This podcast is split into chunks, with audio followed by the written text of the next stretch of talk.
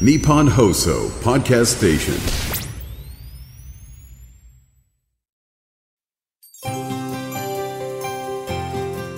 12月2日土曜日日本放送 OK コージーアップ週末増刊号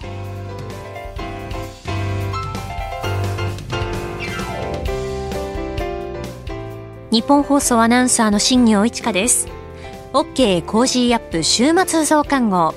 今週の放送でセレクトした聞きどころ今後のニュースの予定を紹介していくプログラムです。番組の後半は Cozy up コメンテーターがゲストと対談するコーナー。今月はジャーナリストの佐々木俊尚さんとジャーナリストの門田隆将さんです。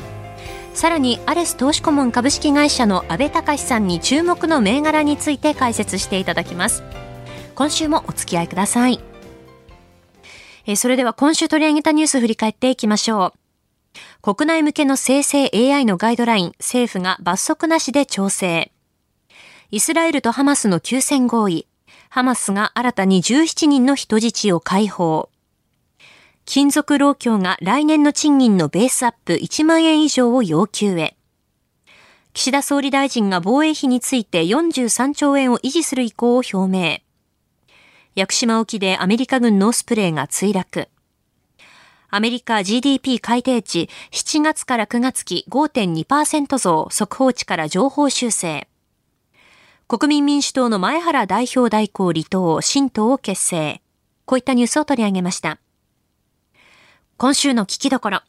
11月27日月曜日に番組初登場の経済アナリスト、馬淵真理子さんと取り上げた最新の株為替状況と2023年度補正予算案参院予算委員会で論戦というニュース。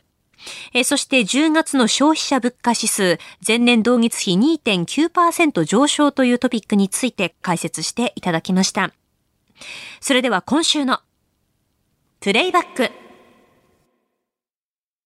番組初登場経済アナリスト馬淵真理子さんです。おはようございます。おはようございます。よろしくお願いします。よろしくお願いします。朝早からありがとうございます。こちらこそありがとうございます。よろしくお願いします。簡単にプロフィールをご紹介させていただきます、えー、京都大学大学院ご卒業後トレーダーを経て経済アナリストとして活躍、えー、FNN ライブニュースアルファやあウェイクアッププラスなどまあ多くのメディアにご登場、えー、自身の YouTube チャンネル馬淵真理子の株式クラブは、えー、登録者数20万人を突破していらっしゃいます。で、えネット記事、雑誌の執筆も多く、2020年プレジデントオンラインで執筆した記事は、半年間で累計6000万ページビューを超えたと、えいうこと。現在は一般社団法人日本金融経済研究所代表理事も務めていらっしゃいます。えー、ということで、いや、本当日本一バズると。いや、そんなことないんです。えー、はい、よろしくお願いします。よろしくお願いします。さあ、まずですね、えー、現在の金融経済情勢というか、まあ、先ほどニューヨークについてっていうのはリポートがあったんですけれども、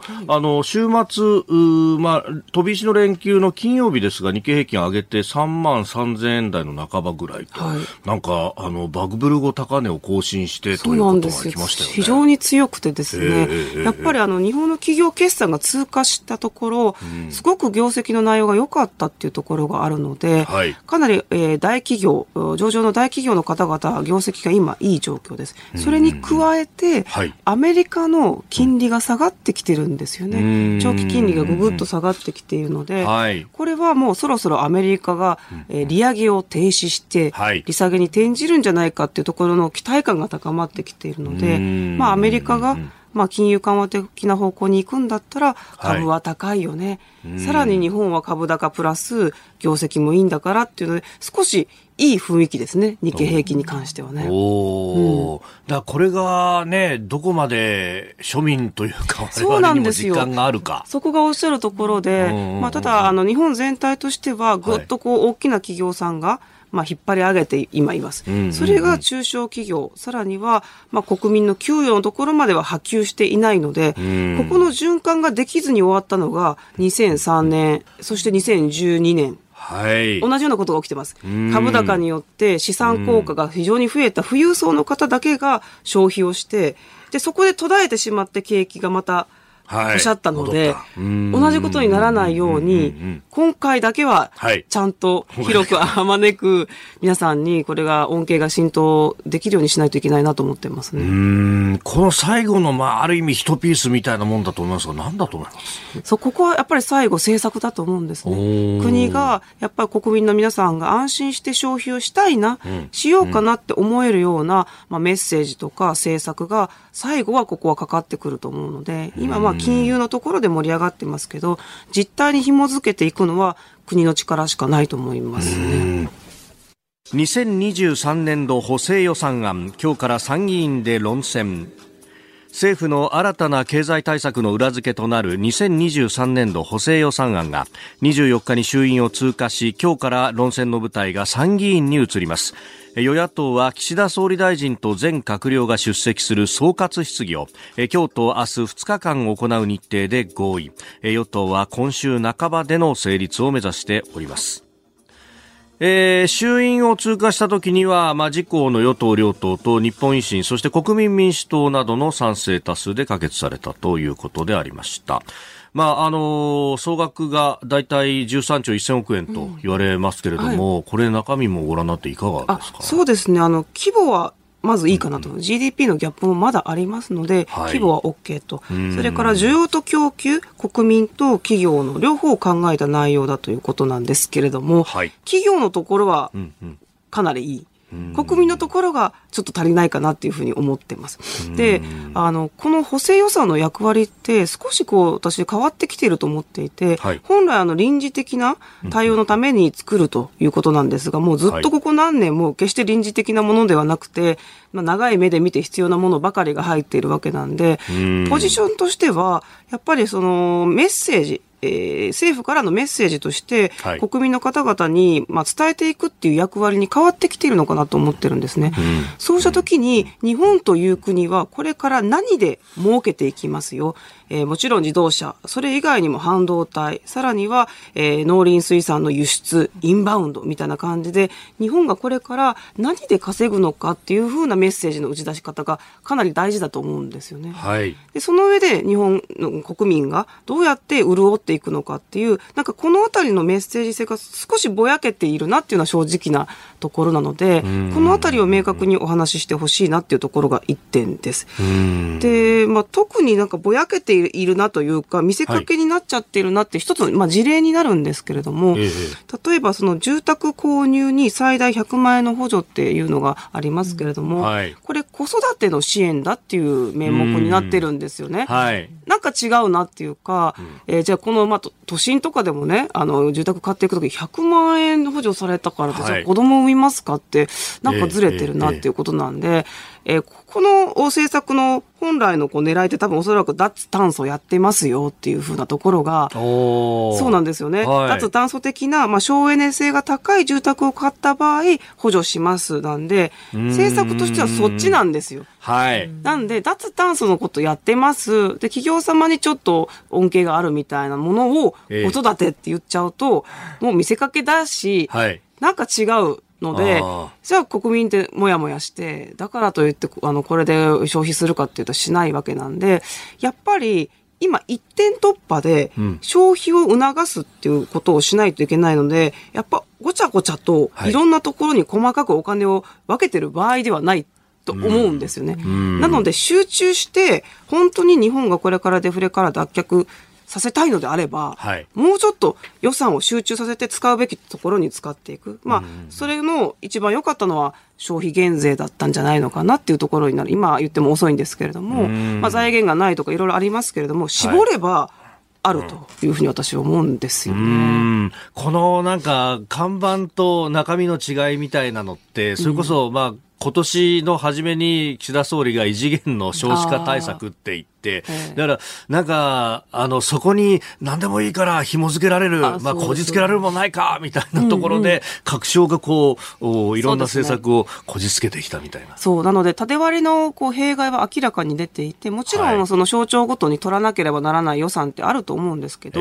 今、その、省庁ごとの主張というよりは、国全体で本当にこれが国民のためになるのかどうかっていうのと、訴えてることと中身が一致しないと、国民はやっぱり分かりますよ。ずれてるな。で、これってなんか見せかけの政策だな。とにかく脱炭素やりたいんだな、みたいな、しらけちゃうので、はい、そのあたりもやっぱり、消費が起きないっていうか、まあ、信頼できない、本当にデフレから脱却して自分たち物買っていいのかなみたいな、まあ、不信感にはなってるなと思いますね。確証がこう、そういうものを出してくるっていうのは、まあ、縦割りだし、そうなんでしょうけど、ね、昔もあったし、それこそね、あの、笑えない笑い話ですけど、あの、福島、あえー、東日本大震災があって、福島第一原発事故があって、じゃあ、それに復興予算でつけるんだって言ったら、えー、福島の庁舎建て替えますって言って、よく見たら、大阪の福島 の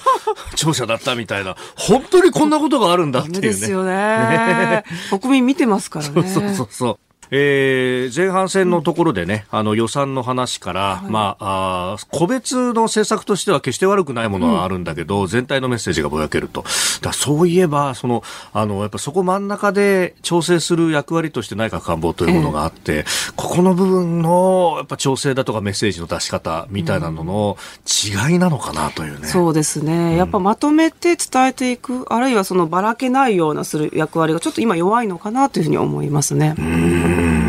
さあ、そして、えー、その予算と国会の審議の中でこんなメールもいただきました。柏市のてっちゃんさん、えー、70歳男性の方ですが、うん、やっと岸田総理がガソリン税のトリガー条項の凍結解除検討されると発言されました。まあ、岸田さんは検討しと揶揄されてるんで、あまり信じられないんですが、でも一歩前進ですよね。とえー、馬渕さん、どのぐらい現実性、実現性があるのか、えー、聞いてみたいですと、いただきました。まあ、あの、前向きにお話し合いをするというふうな動きなので、おそらくやるんじゃないのかなというふうに思っていますし、ねはい、やっぱりその与党の方、野党の方々に今回の補正予算に対して協力してほしいっていう思いもあるので、歩み寄りをしながら、で、今の中でもやれることって限られてきているので、減税の色合いを出したいっていうのは、あの、与党もあると思うんですね、岸田さんとしては。その中で、まあ、トリガー条項の、うん、まあ、発動っていうんですかね、あの、してもするべきだっていうか、明らかに国民の生活のところにはここ影響出てきますので、うん、まあ、やったらよろしいやんっていう感じですね。うん、まあ、ガソリン税にね、乗っかってるその税金の中で、えー、本則とその、それ以外の部分の、はい、まあ、あ上乗せ分と、うん、昔暫定税率なんて言ったもんですが、えー、で、ここの部分が今復興財源になってるんで、えー、取るよってなってるんですが、これ一定程度ガソリンの値段上がったら、ここを解除して、トリガーを使って、うん、ガソリン代下げるんだということですけど、うん、これは、ま、あの、馬渕さん、こう地方、あるいは中小企業いろいろ回ってらっしゃると、えー、このガソリンの値段の、こうね、えー、高い低いっていうのは死活問題ですよね。そうですね。かなりあの地方の登壇とかでいろんな経営者にお会いするんですけれども、はい、特に地方ってあの車社会ですので、うん、経費を圧迫するとか、生活を圧迫するとかいうことなんで、はい、私たちが思ってる以上に、実はこれ中小企業の経営にも関わってくるのかなというふうに思いますね。うん、そうすると、まあ、これ、補助金でやるのか、減税でやるのかみたいな一時議論になりましたけれども。はい。そうですね。補助金というのは一時的で減税でやると、まあ、高級的になりやすいっていうことで、でもまあ、あの、いずれ130円を下回ったら、またこれね、あの、25円の枠復活するんですから、はい、一旦もうこれ導入してやった方がいいと思うんですよね。高い、まあ、ガソリンのところが下がっていく。まあ、補助金のおかげで40円ぐらい、はい、あの、サポートできているっていう補助金のメリットも実はあるんですけれども、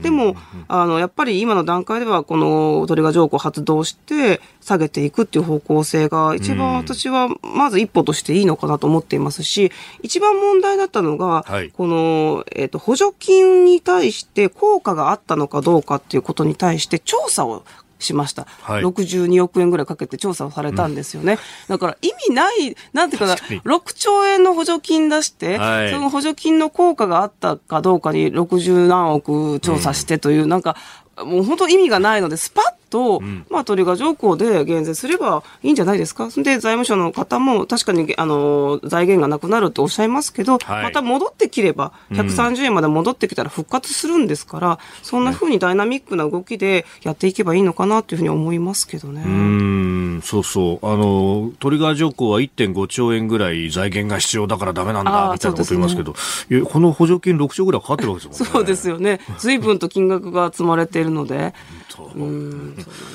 さあ、そしてもう一つ用意していたニュースが10月の消費者物価指数、これ先週金曜日に発表になっておりました。前年同月比2.9%上昇ということなんですけれども、まあ、あこれね、えー、物価の上がり具合というのをどう見たらいいか、うん、はい、あの中身具体的に見ると電気代がやっぱ上昇しているっていうところと、あと宿泊費上昇なんで、はいえーえ。ー、ここはまあいいかなというか、インバウンド含めて経済の温度が上がってきているかなっていうところなんで、えー、大きな項目としては電気代と宿泊費だったので、あんまり心配しなくていいようなあの内容です。物価が上がってきていると言っても。なので、その意味合いでも、まあトリトリガー条項を含めて発動して、ちょっとその一番ベースとなる、はい、あの消費のところを下げてあげることによって、この CPI のところは少しコントロールできるのかなのかなというふうに思ってます。あと、えっと、エネルギーに関しては為替が大きく影響してきますよね。はい、でここは来年は少し円高に触れると思っているので、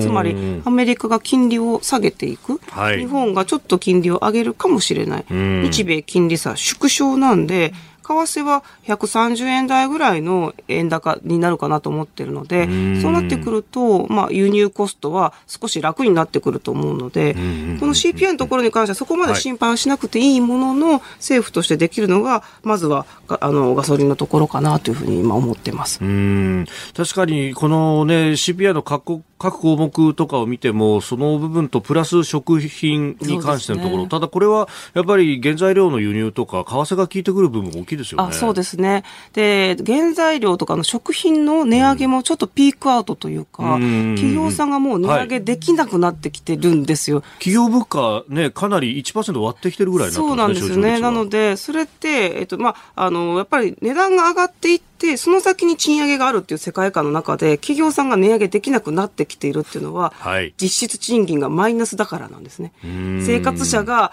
もうこれ以上はちょっと食品高いの苦しいですよっていうことなんで、はい、企業さんも値上げをためらうような水準まで来ているので、ちょっと今、止まり始めてきているので、いい循環がスタートしてきたところ止めないように、うん、まあ、していかないといけないかなっていう感じですね。うん、そうですよね。だ賃上げはまあ、春とかタイミングになっちゃうから、そうするとどう可処分所得残すかって、税金曲げてくれたら一番楽ですよね。あそうですね。しかも早期にね。早期にねね早くスピード感持ってやってほしいですね、ここはね。確かにね。所得税の減税とかも来年6月？いつ、もう待てないので、なのでまあ消費減税ってなかなか無理かもしれませんけど、キュキュッと対応して、すぐに、あの、もし導入できれば、経済もうちょっと温度感、温度が高まるんじゃないのかなっていうふうに思ったりしますね、ここは。この後はこれからの1週間のニュースの予定と来週のコメンテーターをご紹介します。後半は番組コメンテーターの対談コーナーです。どうぞ最後までお楽しみください。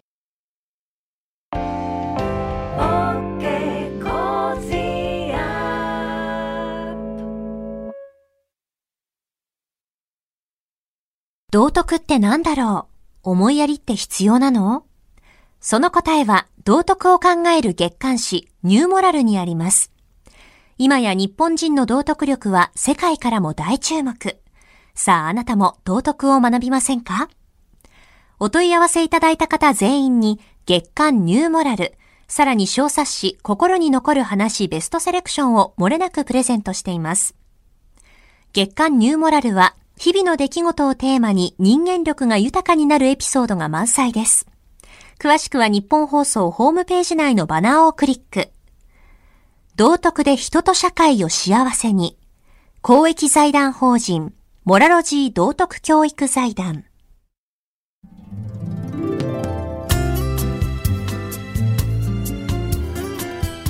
OK Cozy up 週末増刊号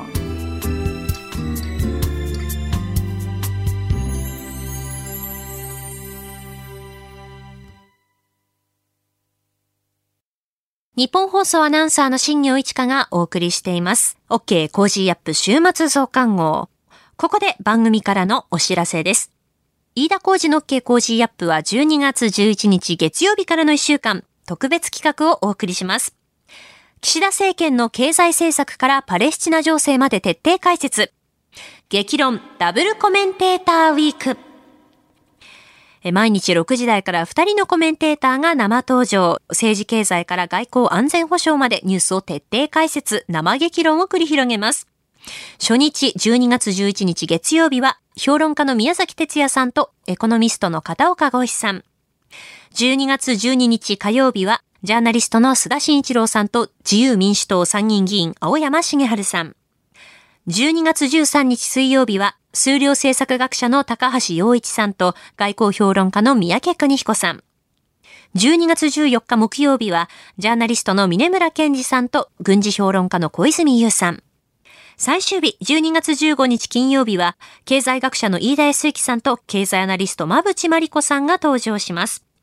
毎日20人の方に千葉県の新米、粒すけ5キロも当たります。飯田浩二の OK コージーアップ激論ダブルコメンテーターウィーク。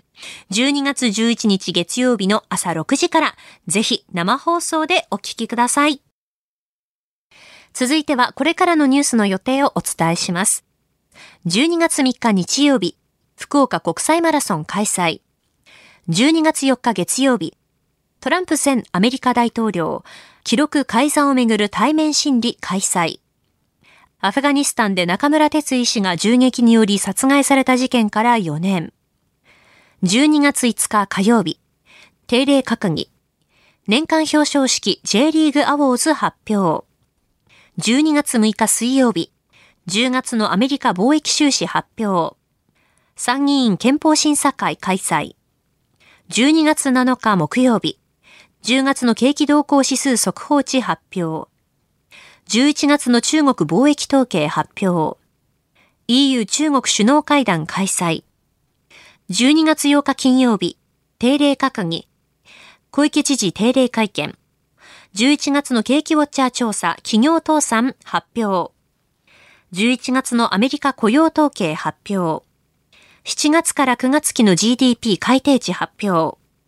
G7 内務安全担当省会合開催。プロ野球現役ドラフト開催。12月9日土曜日。11月の中国消費者物価指数発表。続いては来週のコメンテーターのラインナップです。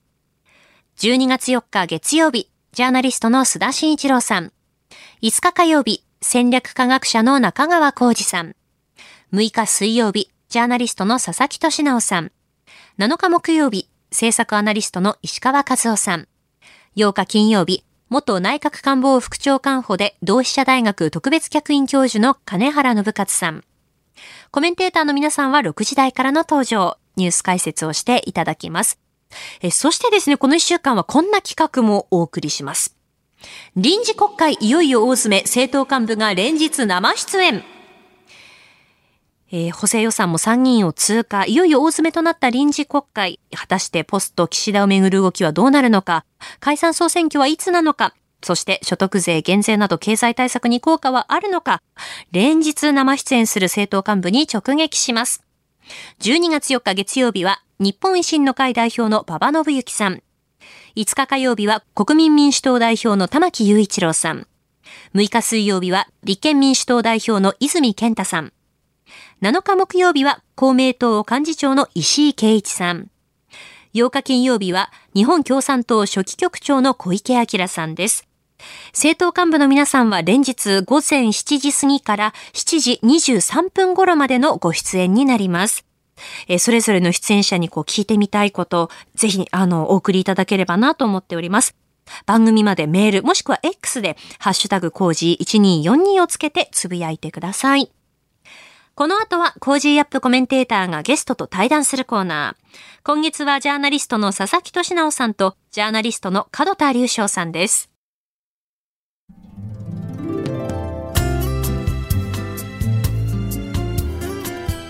OK Cozy up 週末増刊号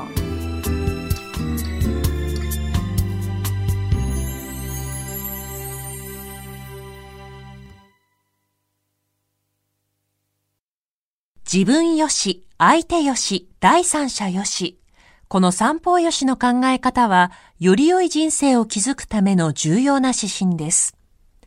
モラロジー道徳教育財団は、ビジネスリーダーのための経営誌、月刊三方よし経営を発刊。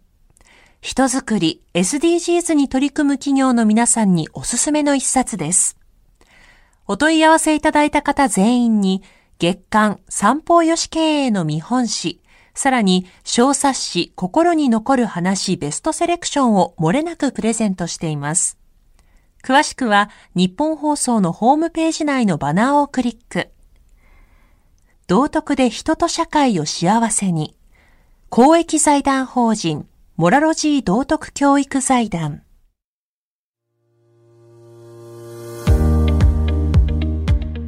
ジャーナリストの佐々木俊直です。この配信は日本や世界を取り巻くさまざまな課題を掘り下げる対談番組。今回のお相手はジャーナリストの門田隆翔さんです。門田さんよろしくお願いします。よろしくお願いしますえー、門田さんは死の淵を見た男吉田正夫と福島第一原発の500日など数多くのノンフィクションを執筆されているジャーナリストですが11月に産経新聞出版からですね尖閣1945出版され尖閣諸島をめぐる問題について取材をされていますと。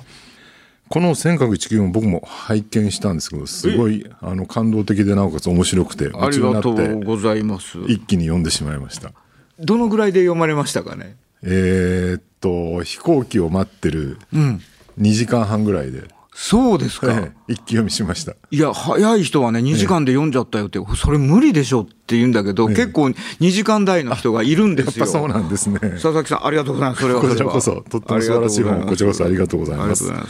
このまあ尖閣っていうとねその日中間の領有権争いみたいな話がすぐニュースで話題になるんですけどもこの本で描かれているのはその1945年、ええ、終戦の直前ぐらいですかね、ええ、に起きたその尖閣戦時遭難事件、ええ、戦争中の遭難事件ですね、ええこれをもとにその尖閣の史実当時の話を描かれている、まあ、すごくこう登場人物のなんていうのかな描き方がすごくキャラが立ってですねもう生き生きと今に蘇ってくるような感じだったんですけれども。ありがとうございますそもそもこの尖閣戦時遭難事件ってどういうものなのかまず加藤さん少し説明してください、ね、あのー、これかなりねその戦士とかに詳しい人でもね、うん。あんまり知らないんですよ。全然知りませんそれでね、もうここ数年、これ冒頭から私、初めにの方で書かせてもらったんだけど、尖閣戦時遭難事件ってご存知ですかっていうのを、戦士関係の人にかなり聞きましたけど、ほとんど知らなかったですね。それで、沖縄本島でも石垣島でもですね、一般の人はもう風化しちゃって、知らないんですよ。たくさん人が亡くなってるのにもかかわらず、うんうん、それで図書館のその職員とか地元紙の記者とかはやっぱり知ってましたけど、うん、この昭和20年1945っていうのは昭和20年のことなんですけど、ええはい、これの6月30日夜に出発したその前前の週6月23日に第32軍牛島万司令官が、ま、馬振の丘で自決してですね、うんうん、もう組織的なその沖縄戦は終わったわけです。そうすると、この沖縄戦に勝ったこの米軍が九州の方に向かうのか、それとも八重山のの方に、南西諸島の方に向かうのか、逆に要するに制圧しに来るのか、うん、やっぱり今、歴史が後から見てる私たちは分かってるけど、その当時、分からないじゃないですか、それで6月23日に組織的にこれはもう壊滅しました。じゃあどっちに来るんだって、こっちに来た場合は、それはもうひとたまりもないわけだから、そう、ね,、すると、不女子がどうなるかってていうことは、これはもう古今の戦争を見れば明らかなわけで、それで台湾に向かって最後の疎開船が、6月30日夜に石垣港の第二桟橋から出るんですけど、その船が途中で米軍機に見つかってしまって、銃撃を受けて、これ、第一千早丸と第五千早丸なんですけど、この2隻が、1隻は沈没、うん、で、1隻はもう機関停止、要するにエンジンが停止し、無線も壊され、とにかくもう血の海の中で漂うだけになるわけなんですけど、うん、その段階でもかなり人が亡くなってる、ね、この段階でかなり人が亡くなってるわけなんですけど、それで第五千早丸から泳いで、えー、来たですね、この金城陳吉さんという機関長、この第五千早丸の機関長が、その第一千早丸のその機関、エンジンを15時間かけて直すわけですよ。その第一の方の機関長はもう亡くなってますから、銃撃で。それで、それで直して、そして、えー、みんないろいろその浮いてる人たちも助けた上で、それで魚釣島までたどり着けばあそこには真水があると。真水があるから助かる道はもうそれしかないっていうことで。そこから台湾に行くよりも、はい、もう台湾ももうとても無理ですから。尖閣に行こうそれで尖閣の魚釣島には真水があるっていうことで、まあ、イラミナ光信さんっていう人が、あの、尖閣のその魚釣島の古賀村で、この働いたことのある人だから、それ分かってるわけですよ。それであそこまで行けば助かるかもしれませんっていうことで、それで向かって行って、そしてやっとたどり着くんですけど、真水はあるけど、食べるものがないってやつで、それで無線も、あの銃撃でやられてるから、このここに漂着したっていうことを、誰にもこのあれできないということで、それで、このもともと乗ってたのが200人だったんですけど、えー、それで、えー、100、まあ、何十人が、百数十人が、まあ、たどり着いて、でそこからその、食べ物がないので、その餓死する人とか、まあ、悲惨な状況になるんですけど、それがだから40数日か、数日それになるんですけど、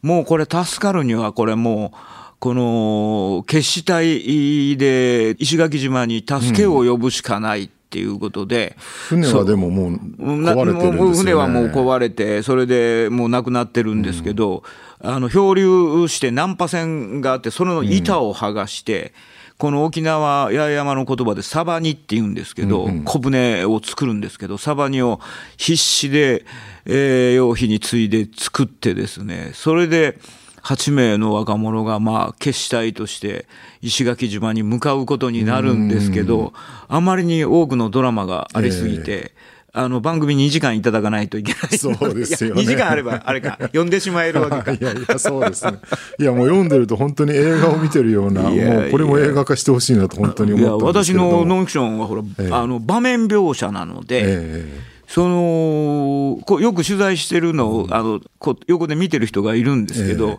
その心理的なことと場面描写のことばっかり聞いてるから、想像していたその取材と違うわけですよ。その時どう見たのかって、その人の視線のその、この目のその範囲内をずっと聞くわけですよ、ね。そういう取材だから、あの、えーってそのなななんでこんな聞き方するんだろうってよく言われますよね。思ってたのと違うこと聞かれてびっくり、ね、だから場面描写の連続で、まあ、今回も場面描写の連続でやらせてもらいましたけど。これ映画化ぜひしてほしい本当ですね、もうそれすごい期待してます、むちゃくちゃ面白いノンフィクションなので、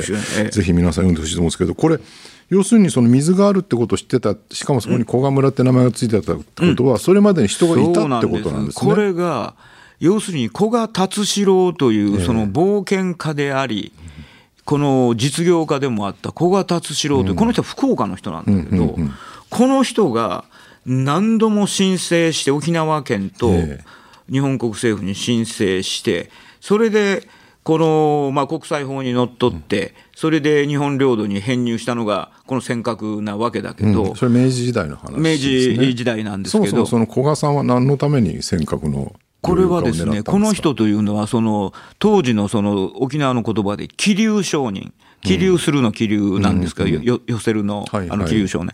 あの気流商人という、その、要するに沖縄以外の人がやってきますと、その商人がやってきた大資本でやってきて、いろんな商売をやって、沖縄の人は商売的にそのやられちゃうわけなんだけど、うんうん、それ、気流商人といって、沖縄の人は、まあ、あの言いながら嫌ってたわけなんだけど、この古賀達四郎としてはお金のない気流商人で、要するに、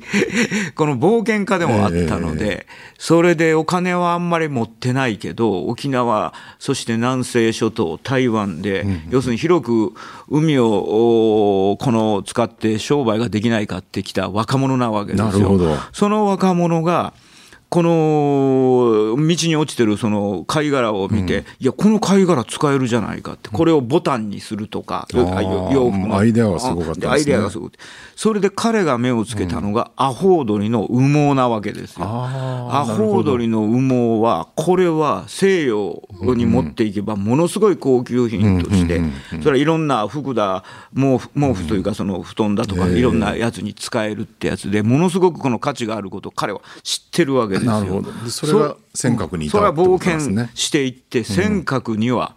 これはもう、アホウドリが、これ本当にものすごくいるということで、それでこの乗り出していって、そして尖閣で、この特に魚釣島をですね、ここへ見て冒険家だから見方人と見方が違うわけですよ。こう山を見て、あの魚釣島の山を見てあこれ木が生えてると。はい木が生えてるということは保水能力をこの島は持っていると。水がある、ね、水があると。この保水能力があるということは、うん、これは木があるということは保水能力がある、うん、そうすると真水がある、うん、真水があるということは人が住めるっていうことでそれで魚釣島を開拓するわけですよ。それで真水も開拓してそして古賀村を作るという。再生時何人ぐらいこれがね240人を超えるんですよ。結構大きな村、ね、大きな村ですよね。240人の人口がこの島にあったわけで、だから、その、まあ、無種の地、誰も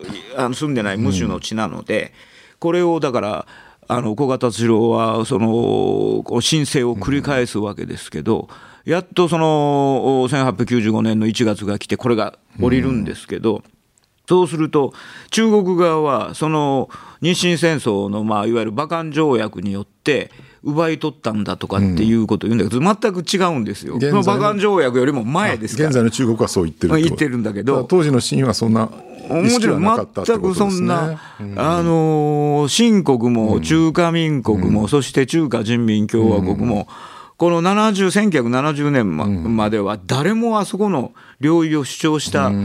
ことはないわけです。人民日報も、あの例えば沖縄県の説明する文書の中に、沖縄県とはって沖縄本島、なんとか諸島なんとか列島なんとか諸島7つの島大きな列島からなるのが沖縄県だって、うん、その尖閣列島までちゃんと記載されてる記載てる。なるほど。で向こうの小学校の教科書にも、その沖縄県の説明のところに、あの尖閣列島が出てくるわけです。なるほど、うん、それで、この大正時代には、この古賀村の、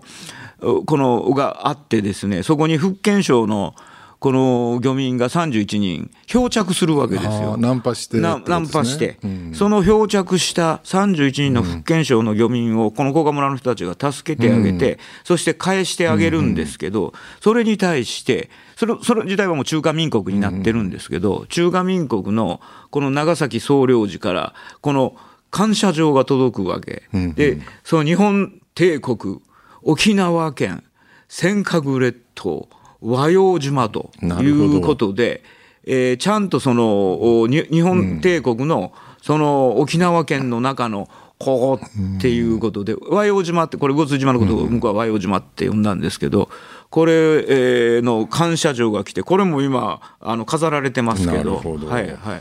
い、そういうのをお話を聞くと、まあ、この本にすべて書いてあるわけなんですけど、ええ、まあ、いかにその歴史の中でね、尖閣っていうのが、日本の領土としてね、開拓されてきたっていうのがよくわかるので、まあ、今現在のその日中の紛争ばかり目にいってしまうと、もともとの話が分かんなくなってしまう。そうなの。それでみんなほら、佐々木さんもそうかもしれないけど、みんなその、尖閣列島、尖閣がその日本の領土であることはみんな知ってるわけですよね。で、知ってるんだけど、じゃあなんでって言われると、あんまりちょっとみんな言葉に詰まるんですよ。まあ、ですよね、なんでって言われたら、え、なんでって言われてもって、その時に出してもらえるな、この本を出してもらえれば確かにこれを一冊読めばすべてわかると思います。えー、じゃあ加藤さん、ここでこう日本の領土である尖閣、これを守るために、日本人は、あるいは日本がすべきことは何だと思われますか？これね、実は単純なことなんですよ。うん、あのー、この今もその80キロのところに海海上部位ぶち込まれてるわけですけど、えー、あの黙って栄光していくと、うん、その許さないと、うんうん、あの中国っていうのを皆さん誤解してるんですけど、えー、フィリピンがじゃあその部位を撤去しましたと。じゃあ別にフィリピンに対して、戦争を起こしてませんよね。まあそうですよね。うん、あの中国はあの戦争をもちろんしたくないんです。軍をしたくないわけ。それで、えー、なんだかんだでアメリカとその激突するところまで行きたくないし、うん、日本のこの後ろにはアメリカがいること、日米安保条約第5条がありますから、そうすると、これは危ないぞって思ってますから、そう違法な行為は、あの栄光して黙って持っていけば、いいいいだけのことなんとなくイメージで V を勝手に撤去したら、うん、向こうが怒って海軍出してくるんじゃないかと思ってる人多いと思うんですけど、そうじゃないってことですね、あのそれようやらないのに、で次は何かの基地を作られますよ、えー、それの隣に、あの南沙諸島のようにですね、うん、あのそうですそうです、えー、だからあのどんどんどんどんその進めてくるんですよ、でそれを許しませんよっていうことを向こうに分からせればいいわけですよ。で安倍さんの場合はどうやったかというと、ええ、私のこの固有の領土に対して、私の覚悟を見誤らないようにしてくださいということを習近平直接言ったわけですから、そうすると、うん、あのその露骨なことができなくなるわけですよ。私は覚悟を持ってますよと。そのこの尖閣について覚悟を持ってますから、私のこの覚悟を見誤らないようにしてくださいっていう当たり前のことをやる。はい、結局言わないでずるずるしてるとここまでやっても大丈夫かどんどんどんどんそれが進めてくるわけ。もうこれ以上やったら、もう立ち向かうぞというふうに明確に立場を示せば、それ以上はなかなか来ない。向こうはねあのメンツの国メンツの国って日本人思ってるけど、氷の国なんですよ。氷なるほど、だから、理にならないことは彼らはやりませんから。うん、中国承認ですからね。はい、もう、だからそれを、だから、あの官僚も政治家もその、マスコミもそうなんだけど、ね、そのエリートたちだから、そういうことがわからないわけですよ。なるほど。あのその下の人たちとも、そのいろんな人たちとも、こうその修正ですよね、民族性も含めて、そういうのを。話し合って見て取ってないからそれが国政に生かされないわけ。日本の官僚どうしてもこうメンツとかルールとか、そういうのにこだわりすぎで、うん、そこで動いてるわけではないってことですね、うん、中国っていうのは、ね、だからスーッと栄光して、あの最初警鐘を鳴らして、これここうちの方に入ってますよってって言った後は、もうあと何してもいいんですよ。なるほど。まあ、爆破するのがあまりにも派手すぎて、ね、あの空中きあの気球をあのアメリカがやったみたいに世界中があれしててバーンとかって、そこまでやんなくていいけど、黙って引っ張ってくれゃいいわなるほど。はい。わかりました。ありがとうございます。はい、どうもありがとうございます。今月はジャーナリストの片田隆翔さんにお話を伺っています。次回もよろしくお願いいたします。よろしくお願いします。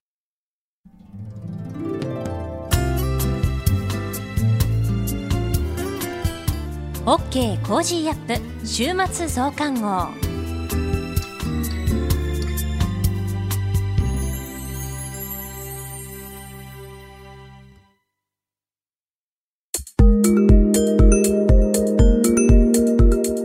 オッケーコージーアップ週末増刊号。毎月最初の週には、アレス投資顧問株式会社代表取締役の安倍隆さんに登場いただき、世界情勢や関連する話題とともに注目の銘柄について深掘り解説をしていただきます。安倍さん、よろしくお願いします。はい、よろしくお願いいたします。12月の注目銘柄は、6196ストライクを取り上げます。皆様、こんにちは。株式投資で夢と安心、そして楽しさをお届けする、アレス投資顧問代表の安部です。23年相場も残り1ヶ月を切りましたが、日経平均が33年ぶりの高値圏で推移する中、そろそろ24年の株式市場のテーマにも注目が集まることになりそうです。今年は24年4月よりドライバーの年間時間外労働時間に上限が定められることで、物流の2024年問題がたびたびクローズアップされ、関連銘柄が物色されましたが、来年は事業承継の2025年問題への関心が一段と高まる可能性があります。そこで今回は、事業承継の2025年問題をテーマに、プライム市場に上場している6196ストライクを取り上げます。事業承継の2025年問題とは、2025年までに平均引退年齢である70歳を超える中小企業、小規模事業者の経営者が約245万人となり、うち約半数の127万が後継者未定としている問題です。この数は日本企業全体の3分の1に相当し、現状を放置すると、中小企業、小規模事業者廃業の急増により、2025年までの累計で約650万人の雇用、約22兆円の GDP が失われる可能性があると試算されています。ストライクは M&A 仲介業務を展開。譲渡先、買収先双方から仲介報酬を得る収益モデルで、利益相反に配慮しつつ、双方の顧客の満足度を図ることを最重要視しています。業績面を見てみましょう。10月30日に発表した23年9月期決算で、売上高は前期比28.9%増の138億2600万円。営業利益は同23.1%増の52億200万円と、9期連続の増収増益で過去最高の業績を達成しています。九州北部、兵庫県西、沖縄の各税理士協同組合との業務提携を開始したことで、税理士協同組合等との提携は全国16団体、6万人以上の会員とのネットワークに拡大。また、提携先金融機関より人材を受け入れることで、提携先金融機関内における M&A 人材の育成を担い、協業による M&A 支援体制を強化したことなどが寄与しています。24年9月期は、売上高で前期比31.8%増の182億1800万円。営業利益で同35.3%増の70億3700万円と3割を超える増収増益を見込んでいます。中長期のさらなる成長を見据えて、セミナーやウェブ広告、テレビ CM など営業施策を積極展開する方針です。今後の成長戦略ですが、1、事業承継型 M&A 市場での一層のシェア増大。2、イノベーション型 M&A の創出を目的とした市場開拓等に注力。3、周辺領域への事業拡大、新規事業への進出などにより持続的な成長を図る方針です。事業承継の2025年問題については、当然政府も対策に動いています。政府は中堅企業等の成長促進のための重点3本柱の取り組み方針の一つとして、事業再生、M&A を含む事業承継の促進を挙げていますが、9月には中小 M&A ガイドラインが改定され、M&A 支援機構による支援の質を確保、向上させるための取り組みが明記されるなど、官民で中小企業の M&A を推進するための取り組みが進んでいます。また、中小企業基盤整備機構は、24年度にも民間ファンドへの出資を通じて、複数 M&A や事業再構築により、中小企業の抜本的な経営革新を支援する方針ですが、政府は同事業向けに23年度の補正予算案に120億円を計上しています。さらに、中小企業の経営者の非上場株の贈与税、相続税の納付を猶予、免除する制度の24年3月までの申請期限を延長し、事業承継を税制面でも後押しする方針ですので、同社の事業承継型 M&A には国策の追い風になりそうです。